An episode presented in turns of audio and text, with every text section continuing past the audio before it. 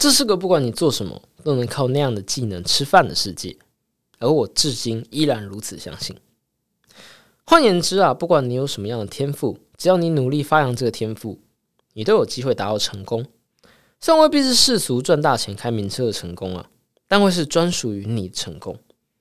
相比过去，这样的才德至上似乎更多元、更公道了。那在这样的情况下，才德至上还如此令人不堪吗？我想作者桑德尔会说：“是的，还是有我们需要注意的问题。”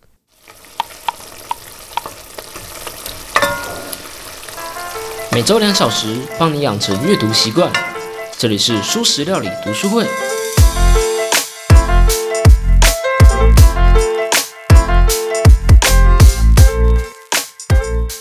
Hello，大家好，我是主角小 P。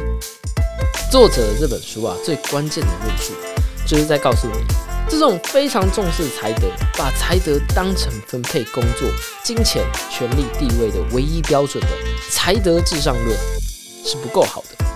它既难以实现，即使实现了，也会造成大问题。而让我们再往下一层，假设我们可以控制所有外在因素，甚至连天赋也是完全因为自身因元素而造成的。也就是说，你的成功与失败真的只是因为个人元素时，哇，我们达成了，我们完美的做到机会平等。那这样的社会会有什么问题？在我们谈论问题前呢，先让我们提一下才德至上吸引人之处。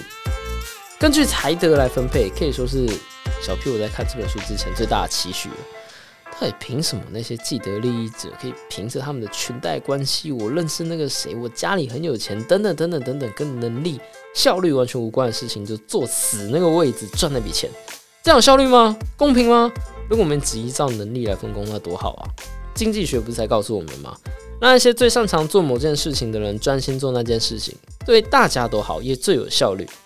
你想想，如果你的水管突然爆裂了，你肯定会去找你附近你觉得做的最好、最有能力的水电工嘛，而不是你家隔壁没工作的单身大叔。即使你知道那位大叔可能更需要一笔钱。当我们在分配工作时，依据才能是非常合理的，因为这是最有效率的，也最公平的，这是当前最佳解，这基本上毋庸置疑。那既然如此，为什么才德至上实现之后会有问题呢？原因是因为我们不只用来分配工作，也用来分配报酬。用来分配报酬，同样会有分配工作的优点。这样比不管多努力工作报偿都一样的共产制度有效率多了，也比靠关系来分配社会位置的封建制度更公平。而且它还有一个额外作用，它有激励的作用。它高效率，它反差别待遇，它机会平等，它以能力论天下。还彰显了某种自由观，就是哇，人的命运是掌握在自己手里的，我们是自己的主人的。这样的人类能动性可以说令人振奋啊！你对我们的未来有绝对的掌控权，而且伴随了一个结论：我不论得到了什么，都是我应得的，成功是我自己挣来的，所以我应该引以为傲。可是，当国家或社会做不到这点的时候，问题就像我们上一集说的。我们将会在制度上难以伸出援手帮助可能需要帮助的人，而更重要的是，即使国家与社会做得到完美的才德至上、机会公平，所有人包括天赋都一切相等了，只凭着自身选择来分配，这样的制度还是有一个问题，它会让这个社会养成一种胜者骄、败者卑的气氛，而这样的整体价值观是有害的。为什么这样的气氛或者这样的价值观是不好的呢？我们现在已经假设整个社会是完美的才德至上喽，也就是说，你的确该为自己的成功与失败负责了。在这种情况下，凭什么我还该去同情那些失败者呢？因为民主，我们的整个社会制度是以民为本的，不论是政治上、理念上，所有人都应当平等。而我们坚信每个人都平等，否则民主就没有意义了。这意味着，即使他是个脱队者，他也是平等的。在这样的基础上，我们就不该任由他们脱队。再者，这样的价值观削弱了某些工作的尊严，也就是那一些在市场中薪水较低的职业，而大概就是现在的蓝领劳动者。如果才德是决定财产分配的唯一准则，所以财产分配基本上反映了你的才德。换言之，收入反映了你的才德，因为你得为你自己的成功与失败负责嘛，所以你也得为你的工作选择负责。哪怕你真的很爱做一个纺织工厂作业员啊，抱歉，你的薪水就是没有高薪工作来的有价值，没贡献，不值得认同。在一个如此看重才德的社会当中，被判断为没有才能，这是如此的难以销售啊！你甚至可以说，因为收入而规范出来的底层阶级，大概从来没有在道德上被如此的看清过。再加上，除了才德，我们也或多或少的用收入来反映一个人对社会贡献的大小。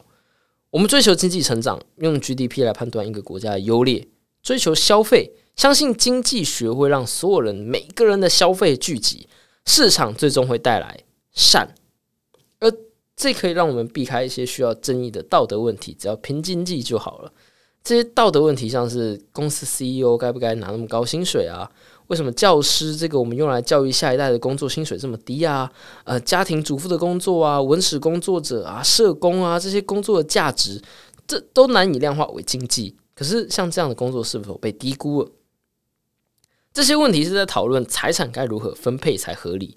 可是，讨论这样的问题超级容易起争议的。所以我们只要把饼做大就好了嘛。因为把饼做大，拼经济，这是大家都会认同、都会满意的一个问题。它让我们逃避了。去面对和讨论这样子的价值问题。只要收入反映一个人对社会贡献的大小，这个才德至上伴随的想法，这个收入反映社会当贡献大小的想法越来越根深蒂固，那底层工作的尊严就越加的被剥夺。才德至上重视的是在乎社会有没有在流动，他不在意每个阶层的落差是不是越来越大。不论是经济社会贡献、价值还是尊严，是否有断层加剧，他都不 care，他只在乎底层的人有没有机会可以到上面来。现代社会主流意义上的失败者，像是呃低学历、失业的人，往往会被认为是本身不努力才会这样；而成功者呢，则高估了自己的努力，看不起其他人；失败者否定自己，对社会怀有愤恨；出头者焦虑。过度竞争，受到完美主义的折磨，然后产生了精英的傲慢。另一方面，落败者灰心丧志，甚至因为失败而羞耻。